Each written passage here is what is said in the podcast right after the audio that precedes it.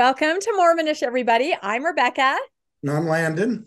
And we have a absolutely amazing guest today. We have writer director Brent Bokovoy with us in the house. How are you today, Brent? I'm doing well. Thanks for having me.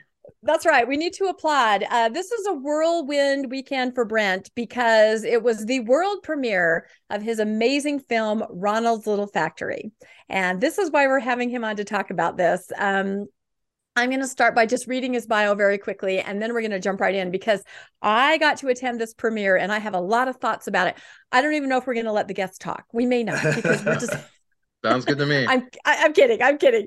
All right, so let me just introduce Brent really quick. Uh, Brent Bokovoy is an award-winning filmmaker from San Diego, California. His short films have won or been nominated for awards from the Eli Roth Halloween Horror Nights with Universal Studios, the Rue Morgue magazine, and the San Diego Film Awards. He just completed his first feature film the dark comedy Ronald's Little Factory. Brent is currently preparing to take his feature film on a limited theatrical tour across the U.S. Welcome, Brent. Thank you.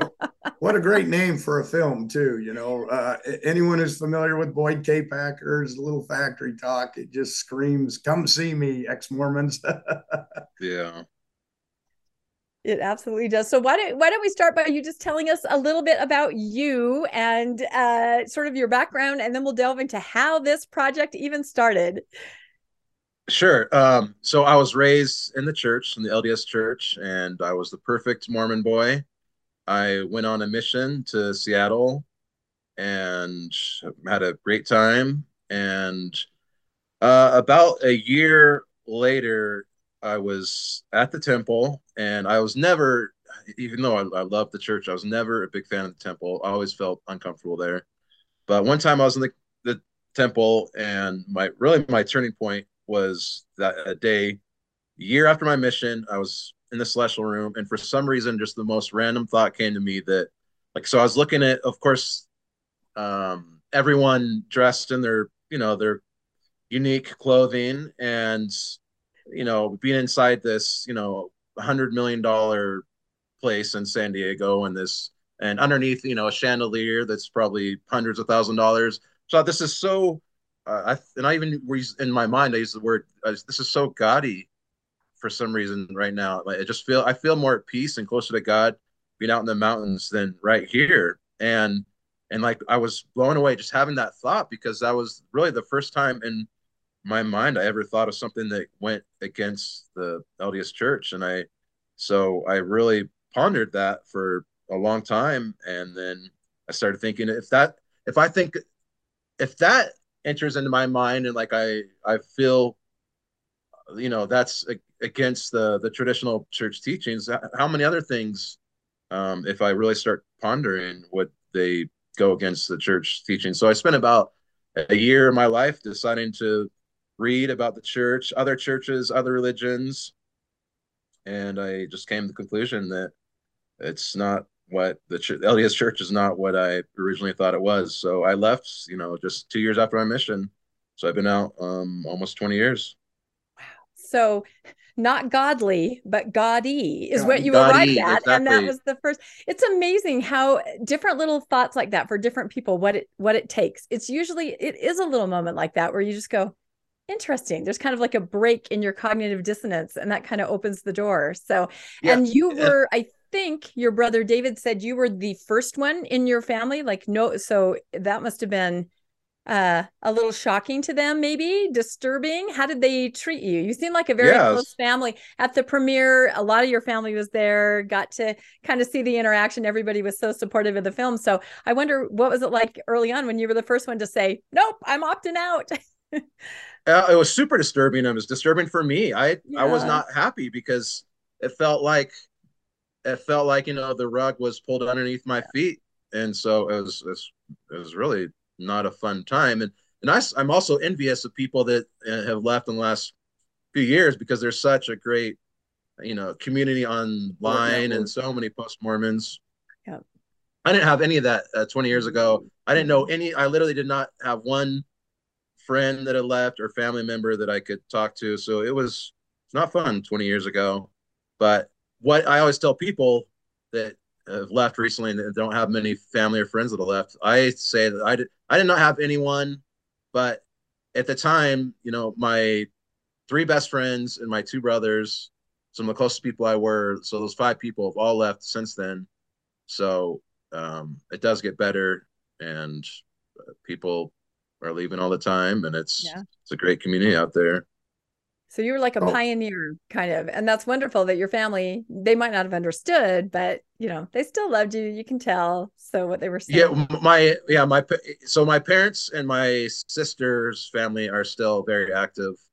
Um, so yeah, they're the, they're, but actually they're, my parents have been really surprisingly, um, not really surprisingly, but I'm just, I'm proud of them for being, you know, being supportive of me. And of course, I'm not going to show them. And I try to be respectful on like sharing it with with them. But um, they asked me about it, and they're they're happy that that uh, I made it. And well, not necessarily that film, but they're happy that I'm getting it out there, and just they want to see me succeed. So.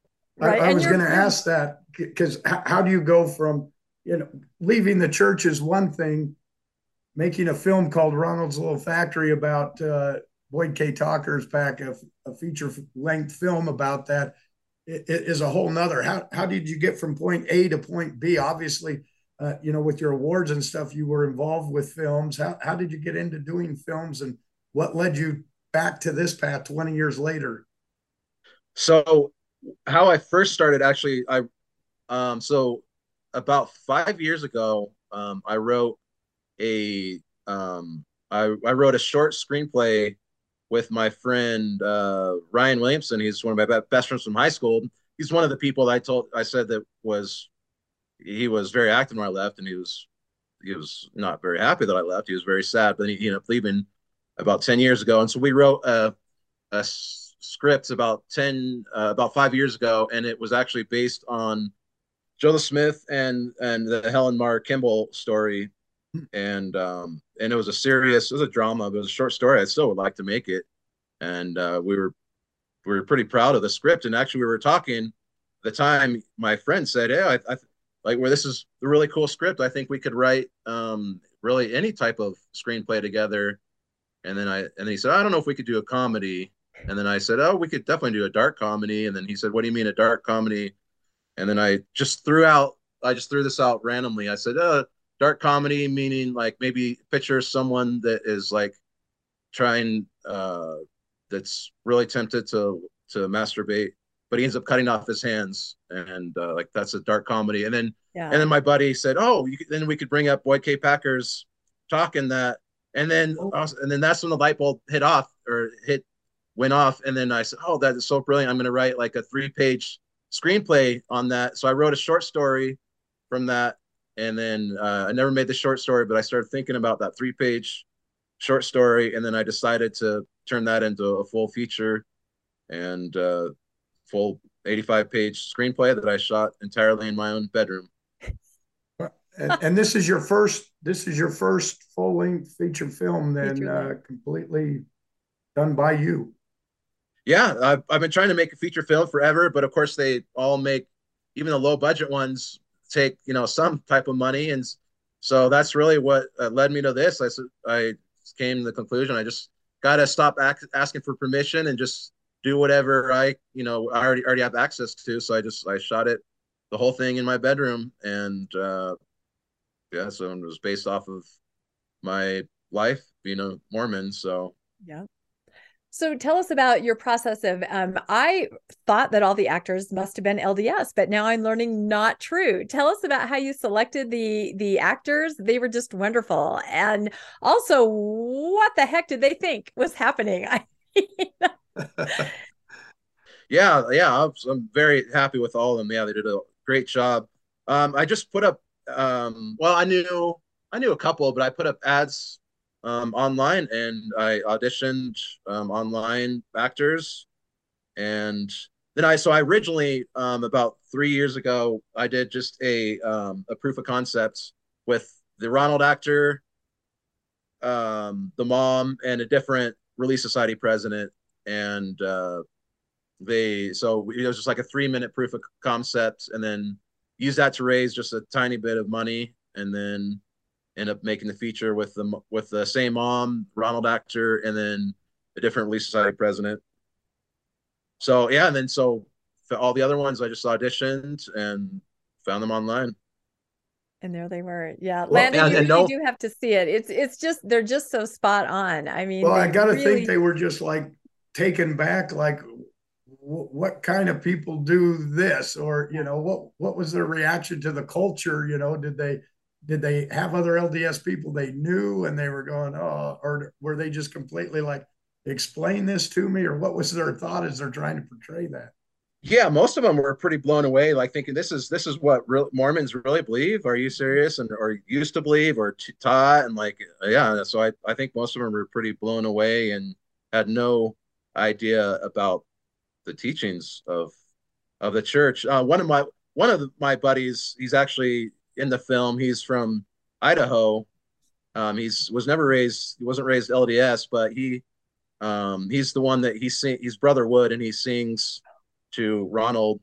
And uh, so I knew him beforehand, but he put up actually a picture um, of him holding the, the hymn book, the you know the traditional green hymn book that we all know, and like singing uh, from the the scene, and of course, several of his Idaho Mormon buddies commented that they thought it looked pretty disrespectful of him to do that, and uh, I actually felt kind of bad for him because he's a really people well, he's an amazing guy and he doesn't want to offend anyone, but he told them that he wasn't trying to be dis- disrespectful, and the filmmaker me was not trying to be mean or disrespectful at all. It's just it was based on inspired by my life Right. It's shining a spotlight on things that exist. I mean, that's I thought it was interesting. The, there was a Q&A Landon after the premiere and somebody said, "I'm a never Mormon.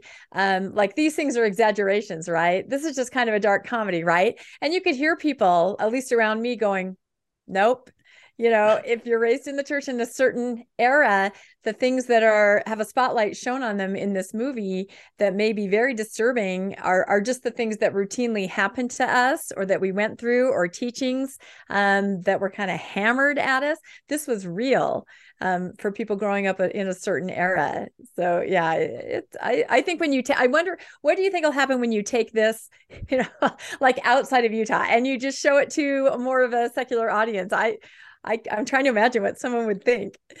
Uh, yeah, I'm yeah, I'm really curious too. I'm I'll I'll know. I, I take it to San Diego next Thursday, and I'll, it'll probably be half mixed of of uh, former Mormons and never Mormons. So that that'll be interesting to see some of their uh, their uh, takes on it. Yeah. So so, for people in the Mormonish audience that may not understand um, even what the title Ronald's Little Factory means, maybe you can kind of explain briefly um, what is this talk from an LDS church leader that the entire thing was based on. yeah. So, in 1976, um, the Apostle uh, Boyd K. Packer gave a talk, and the official talk is for young men only. And it's about a 15 minute talk. I think you can still find on YouTube and uh, the entire talk is a anti-masturbation talk. And so i supposedly it's so the church took it took down the video on the general conference uh, on their on their website and supposedly it's the only video that they've ever taken down from general conference. They, they did that about four or five years ago which was obviously understandable why they did that but so it's you you can watch the whole talk. I think you still can on YouTube, and most of it is hilarious and so outdated. But and there's a couple parts, especially near the end, where it's a gut punch um, when he starts to, yeah, it's it's it, it turns into something really disturbing, and that's really what the film is inspired by. Like, there's a lot of funny moments, but there's some, and especially near the end, there's some gut punches that uh, was inspired by that.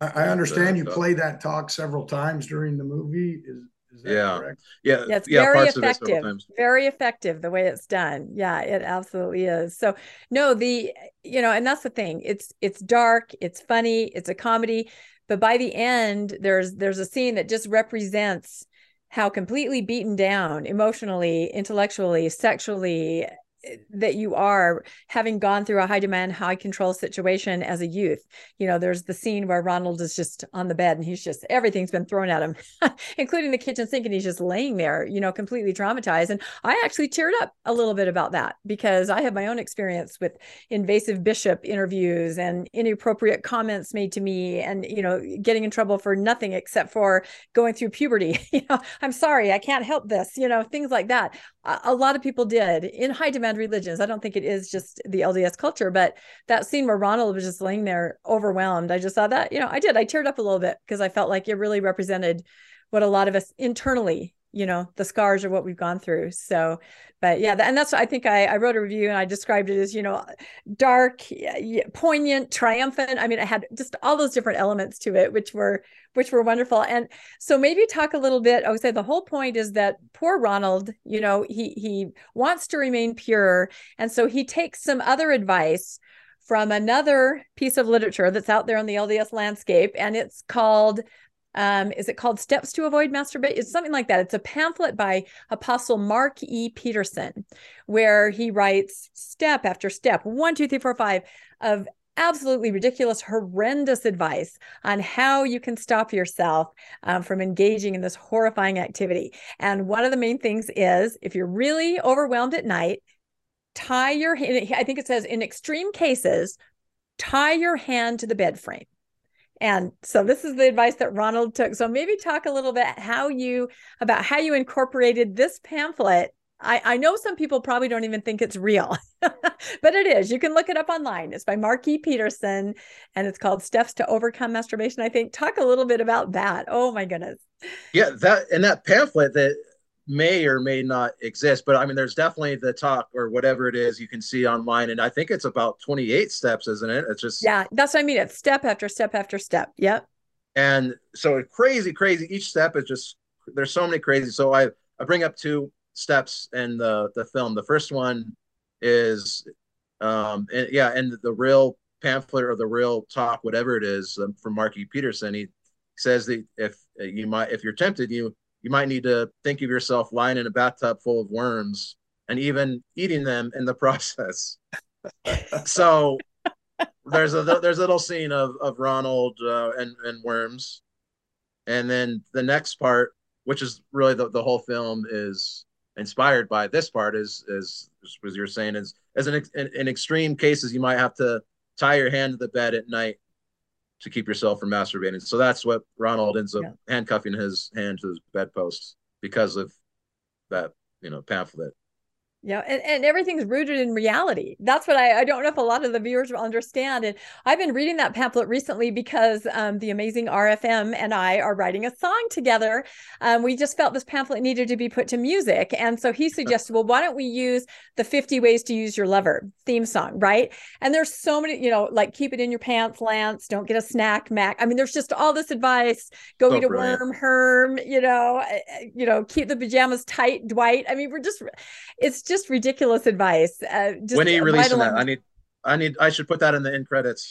I know. I feel like that. We need to finish it. We're on the last stanza, but there's just so much in there. And the advice, you know, don't eat spicy food, dude. I mean, that's one of them. All, you know, and again, we're making light of it, of course but eh, you know that somewhere out there young men read this and and oh when keep the sh- keep the shower oh take short showers you know keep the bathroom door open a crack mac in our song right no privacy no nothing you just have got to not engage in these activities so it's funny but it's not funny. and I think that's what Ronald's Little Factory really accomplishes.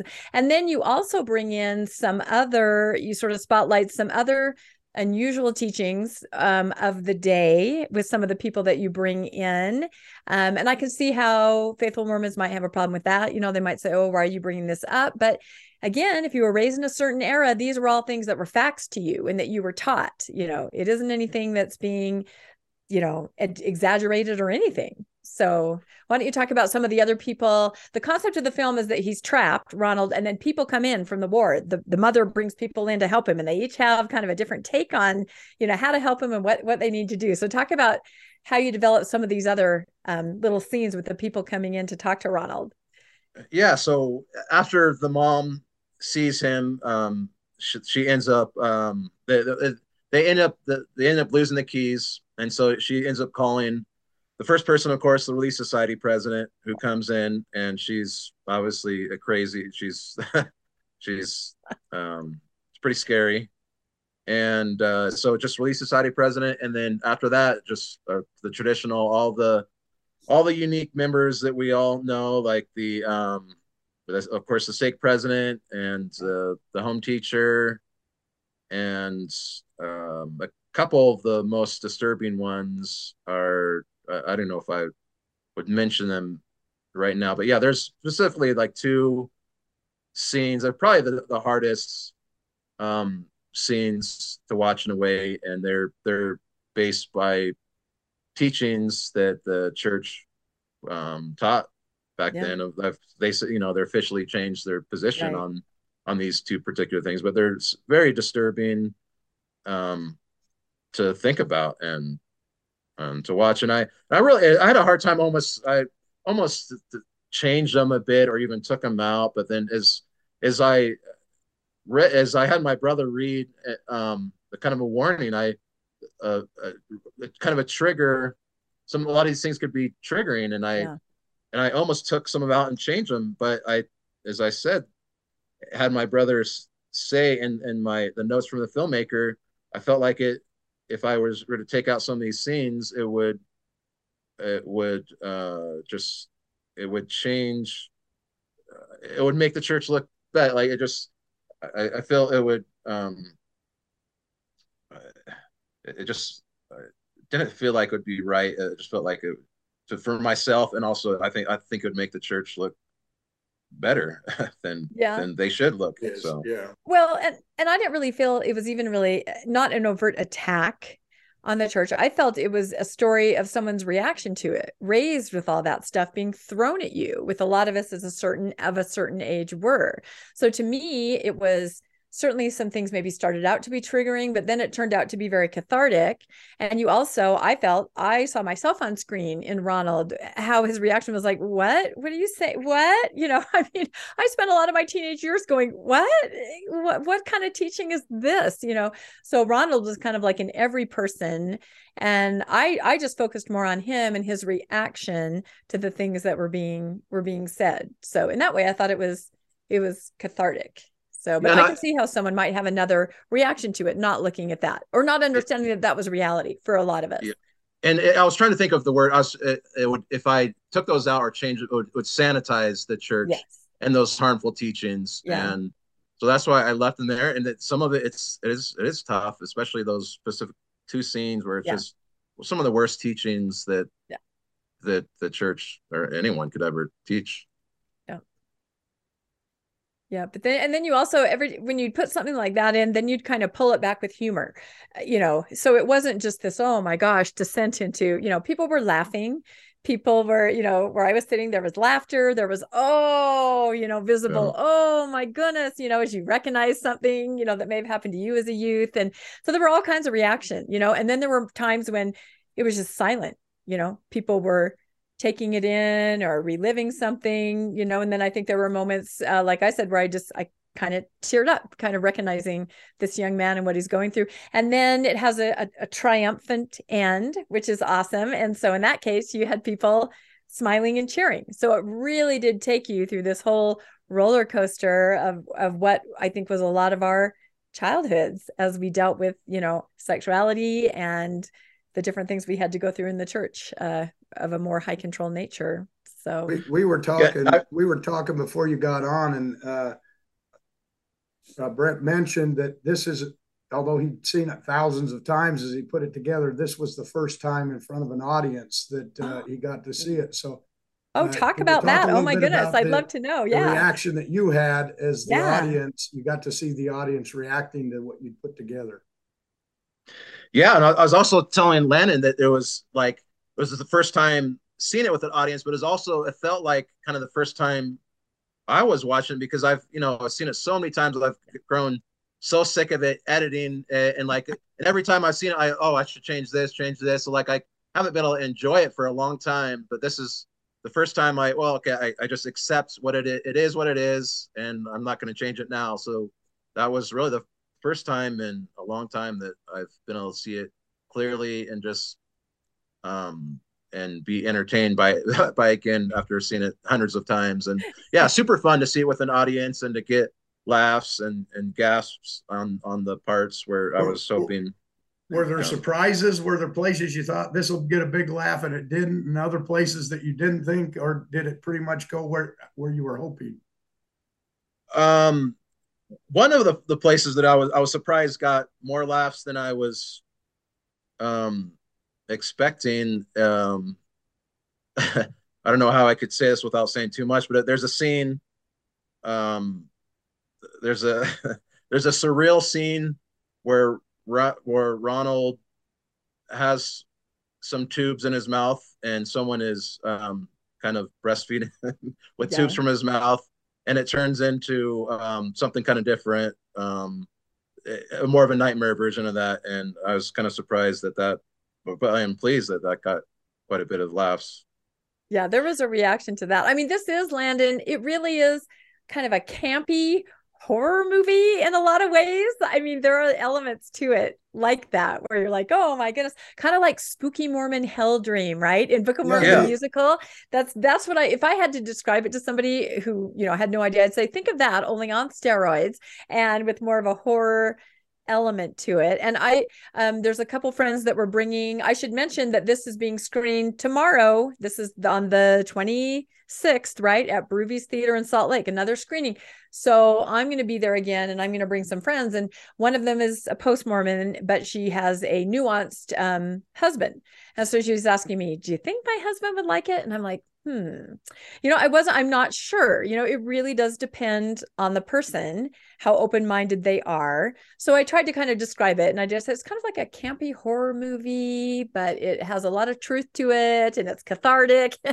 And she so said i'll watch some previews and we'll see. So she may or may not bring her oh, husband oh, okay. but what what would you say to if somebody asked you that question? You know i'm a post-mormon my husband's a nuance should we see it? I mean what do you think um, I, I hope I've, I've had several active um, LDS members say that they they thought it looked funny and they want to see it. I have I haven't heard of any reviews of people that are active that I, I certainly know most of them wouldn't like it, but I think there's a decent amount that are open minded and like weird yeah.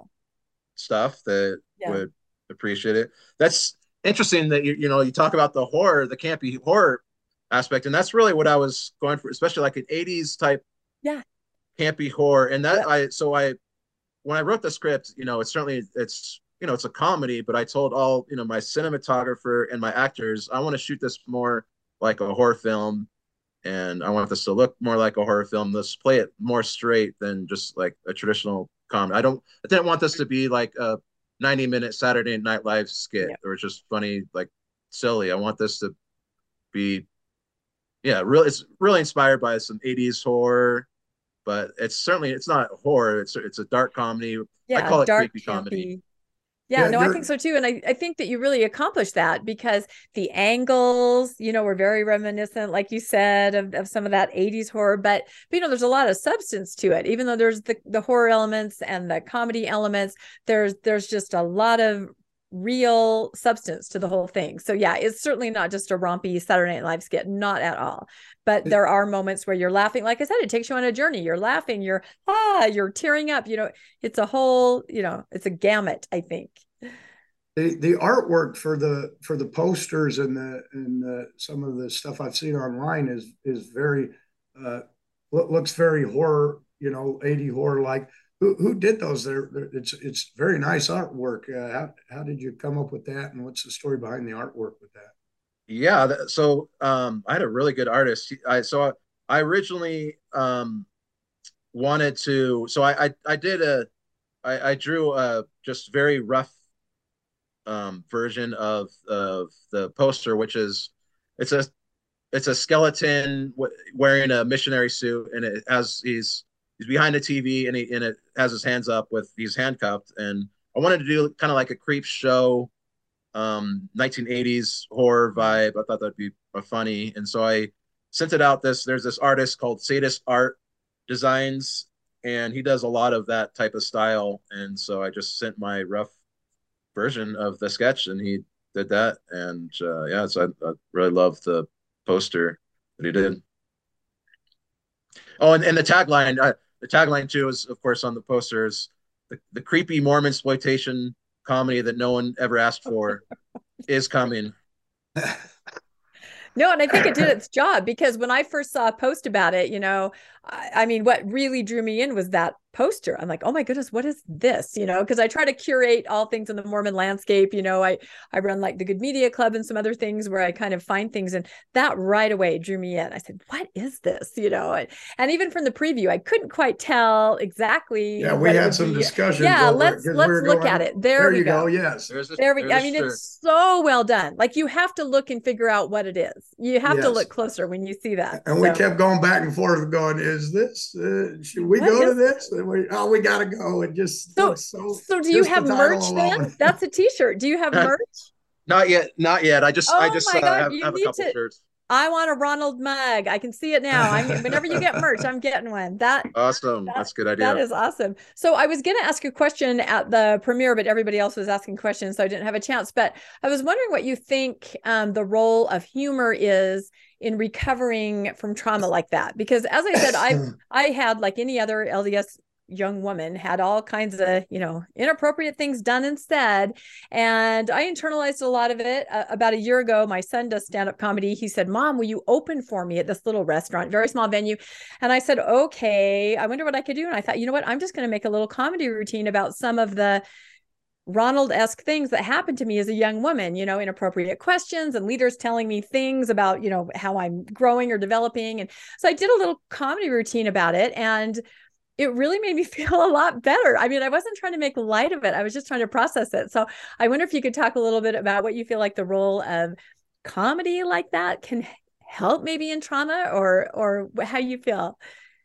Yeah, that's a super good question. Um uh I agree. Like I think that comedy can really help with that and I and I'm hoping that was my uh, objective. I really wanted you know, especially to, to watch these in, in, in a room full of, you know, post Mormons, um, that we could laugh together. And I feel like when we laugh at these things, we feel like we have beat them. Mm-hmm. So, yeah.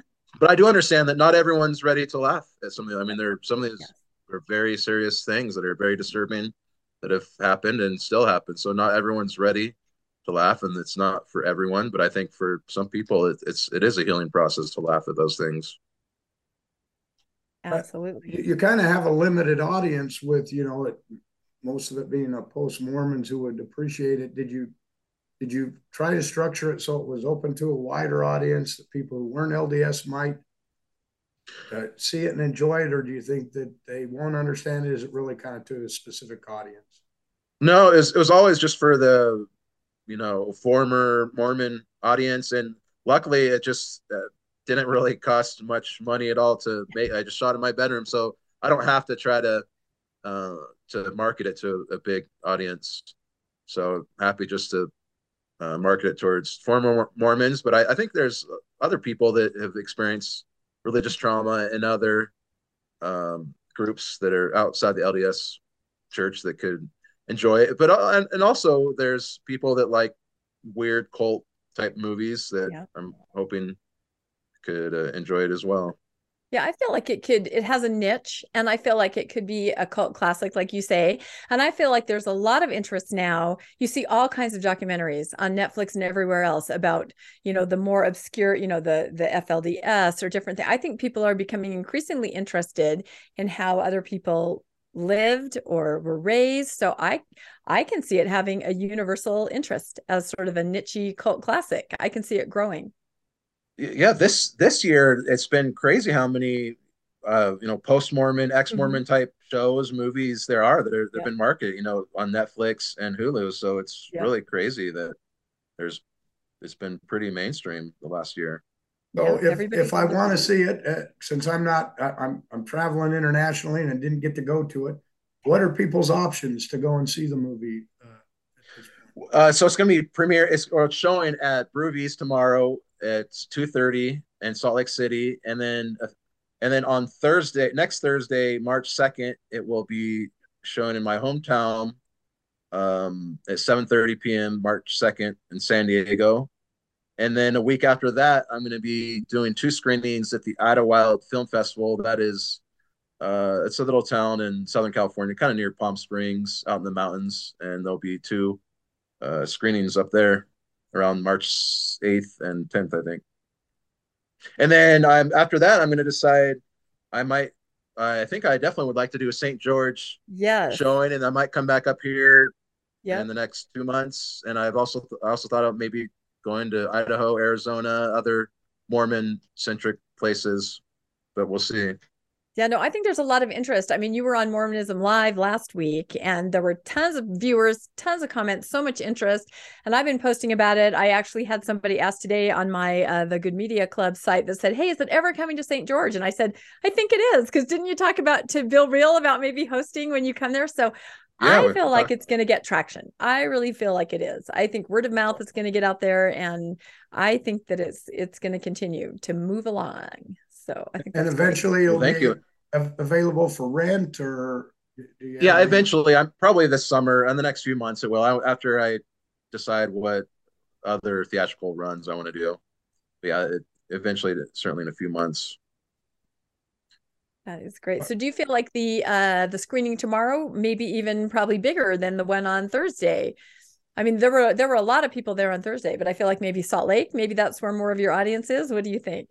Um, I don't know. I guess we'll I guess we'll find out. Um, we'll see. And there's no snowstorm. Yeah. We have to say there was a giant snowstorm on the night of the premiere, right? So we yeah, were, we're all struggling to get there, and but it was it was really worth it. So yeah, I'm glad it wasn't the day before. That would have been awful. Oh. When it was bad. Yeah, there were a lot of events canceled on that day, so so that was not good. So now that you've seen it um, in its entirety, like you said, you're sick of it. But now that you're watching it and you're seeing the audience reaction, is there anything that you didn't put in that you wish that you would? Or I mean, are you? I'm guessing there are some scenes that went to the cutting room floor, right? Or maybe not.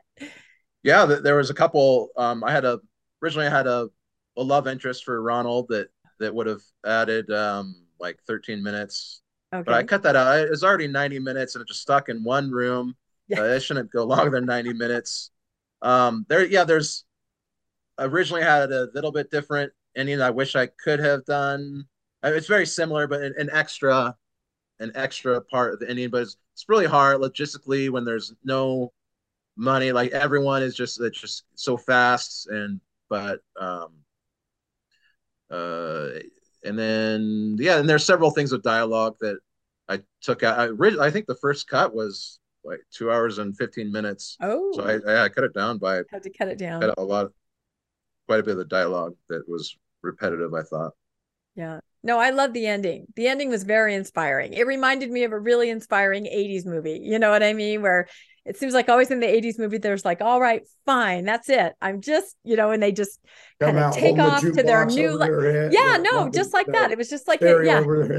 yeah exactly where they're just like that's it. I'm i'm casting off my own life my old life and everybody that told me everything and i am moving ahead. It seemed like that was always like in a john hughes movie or something that's always the ending right? Somebody just finally had it and they move on. That's why I said it was triumphant. I felt in, in, you'll have to see it, Landon. We won't give it away, but it was a very unusual triumphant scene, but it worked and it was great. I was going, yes, you know, it was good.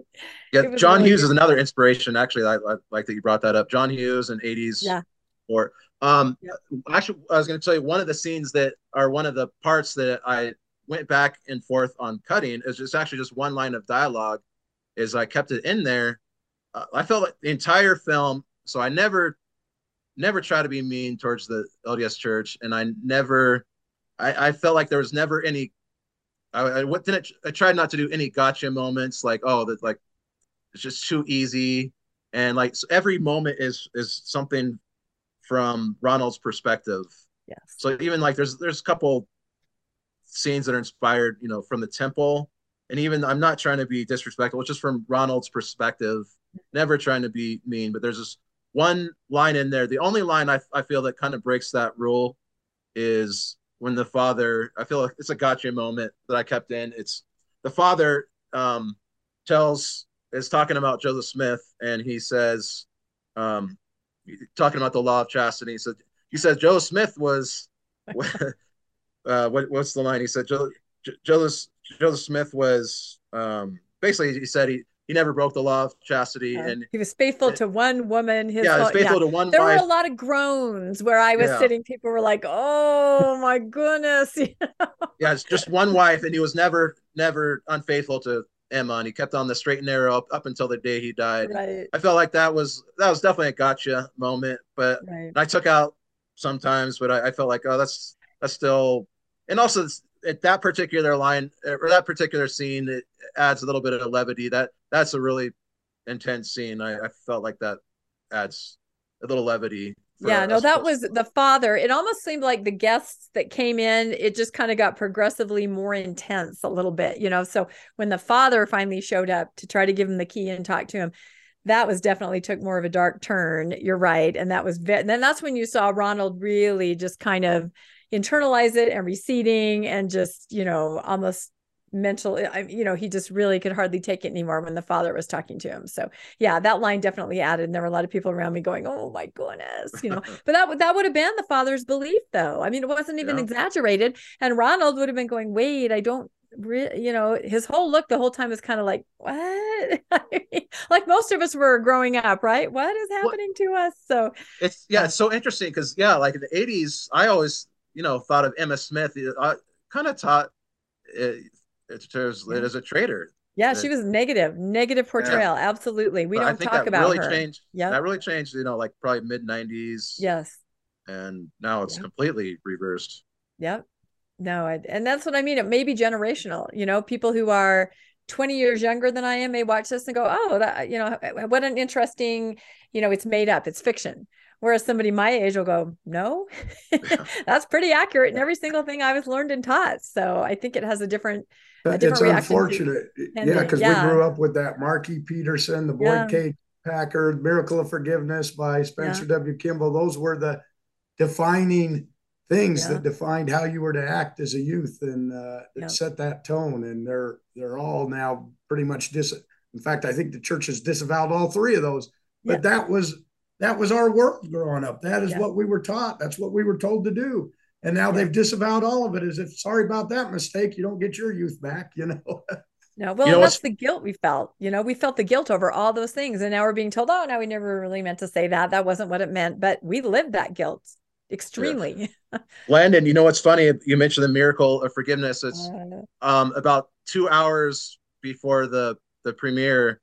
I um, I'm staying at my brother Danny's house, and uh, I went to I had to write something down, and so I went to a book, bookshelf. I didn't even look what book it was. I just went to write something down, and I, I started writing on this book, and I lifted up the paper, and I noticed it was the Miracle of Forgiveness. like literally two hours before I'm I'm showing it, and then of course I I look I, I read the you know the fun controversial parts and that and that I just blown away like I just mm. some of the stuff that that says the, the, so damaging. It's really That's what I mean. It's, it's just it's so just incredibly really damaging. So, so, and somebody in the audience um, during the Q and A raised their hand and said, "I was actually in the audience at the Boyd K. Packer Little Factory talk." Yeah, that was crazy. And so then afterwards, it turned out to be a person in our book club, the Good Book Club. I did not know his name is Kent, and so I talked to him a little bit about it. I said, "So you were actually there?" He said, "Yeah, I was a youth. I was sitting there in that meeting."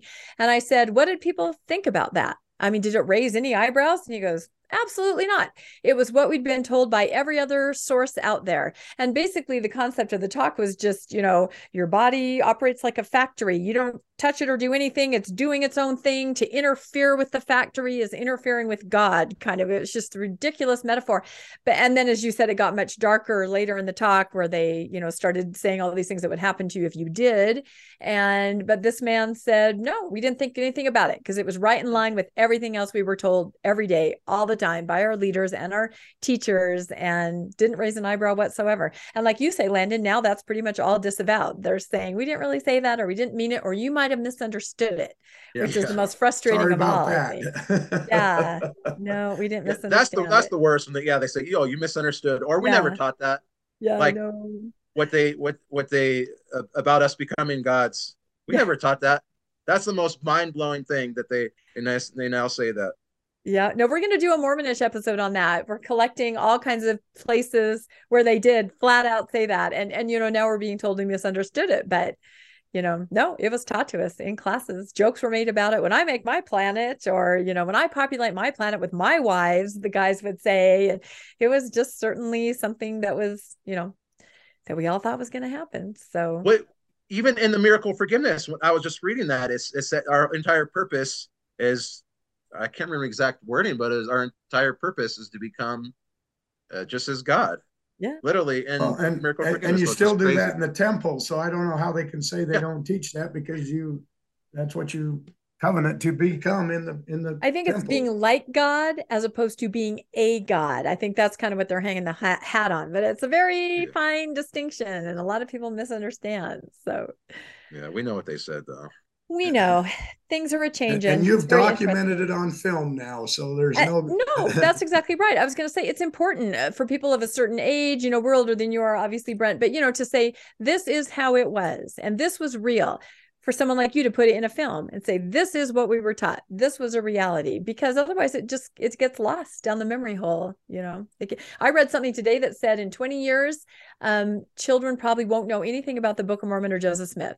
Just the way they're sort of they had the person had mentioned this was just on social media that in the current Liahona, the church magazine this month, there was no mention of Joseph Smith or the Book of Mormon. It was all Jesus, Jesus, Jesus.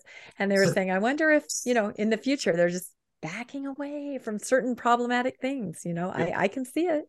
That's what I've been saying for probably 15 years that yeah, it's it's either going to go down that which it seems like it's going down that road is yeah, Yeah. that just completely get rid of Joseph Smith and Yeah. that become much more mainstream Christian or they'll become could become the opposite or Yeah. more like FL really Very. fundamentalists that just Yeah. yeah. very scared that it's going the other way so maybe they'll be FLDS like What, what, what are the conversations in your household like? I mean, you, you, you've got a brother, you know, David, who was, you know, a, a seminary uh, in, and wanted to be institute and went all and learned it. He's written a book, a great book on a documentary hypothesis and stuff. Yeah. What, what, what is the dynamic at the family conversations on that? You said you still have some uh, members that are in and some that are out. Uh, that's really quite a, a large group there, large spread. Yeah, I, I think it's just kind of more um just don't like in, in front of the active LDS church members. I just just not talk about it too much. So, um, but yeah, obviously around my brothers that have both left, we bring up stuff often, and we all get along great, and and uh, I get along great with my active members too. We just just don't bring up too much stuff about Keep it, Church. keep it separate. yeah. Your grandma was at the premiere. Isn't Yeah. that funny, Landon? Grandma was there and she raised her 92 years old. Made how Wow. how old is she? 92. 92. Yeah, she just made Yeah. such a cute comment. You could tell she's just so proud of you. And it was just really cute to have a grandma at that premiere. I just think that's I great. actually, so I was, I was staying at my grandma's house at the time, and actually, so I shot it at her house. It was, it, that was, it was in my bedroom, and she, so she had to put up with us filming there for seven days, and it oh, was Oh, just kind of a crazy, and it was just during the middle of the pandemic, so it was a pretty wild time. But yeah, she's, she's amazing and super supportive. Oh, that's so fun. That's just amazing. So let me see. I think I'll ask one last question and then we'll have you for sure tell everybody like what website, you know, where can they access the film? Where can they follow it? Where can they look at it so that, you know, keep up where it's going to be? So I think, and then maybe Landon, you have a last question. I think my last question would be, what do you, what do you just hope for audience members that people that see it? What do you hope it does for them or accomplishes or that they, they take away from it? Well, I love that the paragraph that you talked about, I was, uh, which you, that you wrote is, and you, you mentioned a roller coaster, uh, but the paragraph, what what did you say? You said, you said Ronald Factor, Ronald's Little Factory is a funny, dark, disturbing, Yeah. poignant, and triumphant, triumphant, it, it, all at once. And so I think um, that hopefully that's like my ideal is to have people go in there and to laugh and to cringe and to gasp and be and to have a quick gut punch, but then to come out feeling um, hopefully liberated and not too traumatized is. But as I said, it's not if you're not ready to laugh at some of those things, it's it's not ready. It's not it's not for everyone. But the people that are, that's I hope they feel liberated and can enjoy it. Yeah. And, and I found, I thought it was cathartic. And I also noticed that people in the audience afterwards were talking amongst themselves, you know, because it's almost like you go in there, you see something, it's a shared experience. You find out I had a shared experience in my youth, like the person next to me. So I, uh, I was sitting next to Clint Martin, you know, and we're like, oh my gosh, you know, we, we, for, because of the catalyst of the film, we were able to kind of just like laugh or sort of commiserate with each other about the things that we'd gone through. So it was definitely a, a, bonding experience. I felt with other people in the audience. You felt like you'd been through something and you had come from a common place and now you were watching this. So that's the part that I love. So I, I absolutely agree with that. So Landon, do you have any final thoughts? And then we'll let him tell us everywhere that we can possibly reach this because we want people to see it if they're ready. I, I guess the last question I'd have is, you know, it sounded almost like you you didn't really write this for an audience. It, it sounds like you said it was your story, almost like you wrote it for yourself. Um, uh, can you just uh, what did you learn from it, and, and and how did it change it, and did you get out of it what you hoped to when you started it? Yeah, I mean, I really I did write it for myself myself, but I guess that's really what I do. Um, really, when I anytime I write, but I hope that other people can enjoy it, and I I think it because there's I hope there's a lot of other people like me that enjoy that like this type of weird stuff. But yeah, I really didn't think as I was writing, I wasn't thinking about as an audience, just thinking what are the some of the doctrine things that most disturb me, and then trying to get inside Ronald's mindset in the late 1980s and what would he be thinking about um, as he has all these crazy members from the church. So I just really tried to get inside his mindset. And really, it, it almost felt like it wrote itself because uh, just once I came up with the characters, I just feel like I knew exactly what they're going to say to Ronald and then what Ronald would say because I'm Ronald. So what I would say to them, what I would do, and then what the the wild things that they would say back to him. So it's pretty autobiographical, as a lot of I think those movies in the 80s were, you know, just kind of working out your stuff. So Oh, this is just great. So tell everybody um, where they can see it tomorrow. Um, if there's a website, and we'll also include links in the show notes. And um, let's let's get the word out. This is worth seeing. Cool. Thanks. Um, yeah, so just go on Facebook and look up Ronald's Little Factory. You can follow the the Facebook page there, and you can see the latest showings. And you can follow. Um, you can find the link to the screenings. You could also look up Eventbrite, where you get the tickets um, look up Ronald's Little Factory on Eventbrite, and that's where the tickets are being sold. And uh, yeah, so it's main the main uh, page is on Facebook right now, Ronald's Little Factory. And then yeah, then the San and then the San San Diego screening will be March second. Uh, it's a Thursday night, seven thirty, and that it, that'll be hosted by Alicia Lee. Um, she does some really cool uh, ex Mormon, post Mormon TikToks. Okay. And the screening tomorrow will be hosted. That is the one in Brewvies in Salt Lake City. That'll be hosted by my former missionary companion. So that is will be a fun time. and he's he he's family affair. It's great. Yeah, yeah. That is fabulous. And then the, right, the well, week after the the San Diego one, that will be in Idyllwild. That will be March eighth and tenth, I believe. Okay. And then we're hoping it'll come back this way. Cause like I said, I've had yeah, some comments saying, please, please, St. George. So, so we are going to air this episode like literally an hour after we're taping it. So we will be airing it today on Saturday. So everybody within the sound of my voice, Brewvies tomorrow, if you're in the area, Salt Lake City, I'm going to be there. I mean, it sounds like there's going to be a big crowd. It's at 2 30 in the afternoon. We'll put all the links and everything in the show notes. But, you know, if you're looking for something to do on a Sunday afternoon, um, this is this is it's just hard to describe. You just have to come and see. I think that's all we can say. So so thank you so much, Brent, for talking to us. And this is, you know, I feel like this is just kind of the beginning of, I don't know, just the notice for this film and where it's going to go. Don't you kind of feel like that, Landon? I feel like it's. Oh yeah, I, I'm. I, I'm I'm ready to see it. I, I'm yeah. excited to see it. I'm waiting for it to come back. So well, if you ever come back from Korea uh, in the bunker that you're in, that's right. maybe that's right. Landon said he's going to miss it tomorrow, but I'm going to be able to go again. So, all right, everybody. Well, I guess we'll sign off from Mormonish. Uh, please like and subscribe. And again, if you're in the area, let's get on over to Brewvies tomorrow. Seriously, this is going to be really really awesome. So thanks again, Brent. Bye, thanks everybody from Mormonish. Thank you. Thanks a lot. Thanks for joining us for another episode of Mormonish. We really appreciate our listeners and would love to hear from you if you have a story you'd like to share. You can email us at mormonishpodcast at gmail.com. You can also find us on Facebook, Instagram, and on our website, mormonishpodcast.org. And don't forget to look for us on YouTube and like and subscribe. Keep joyful, everybody.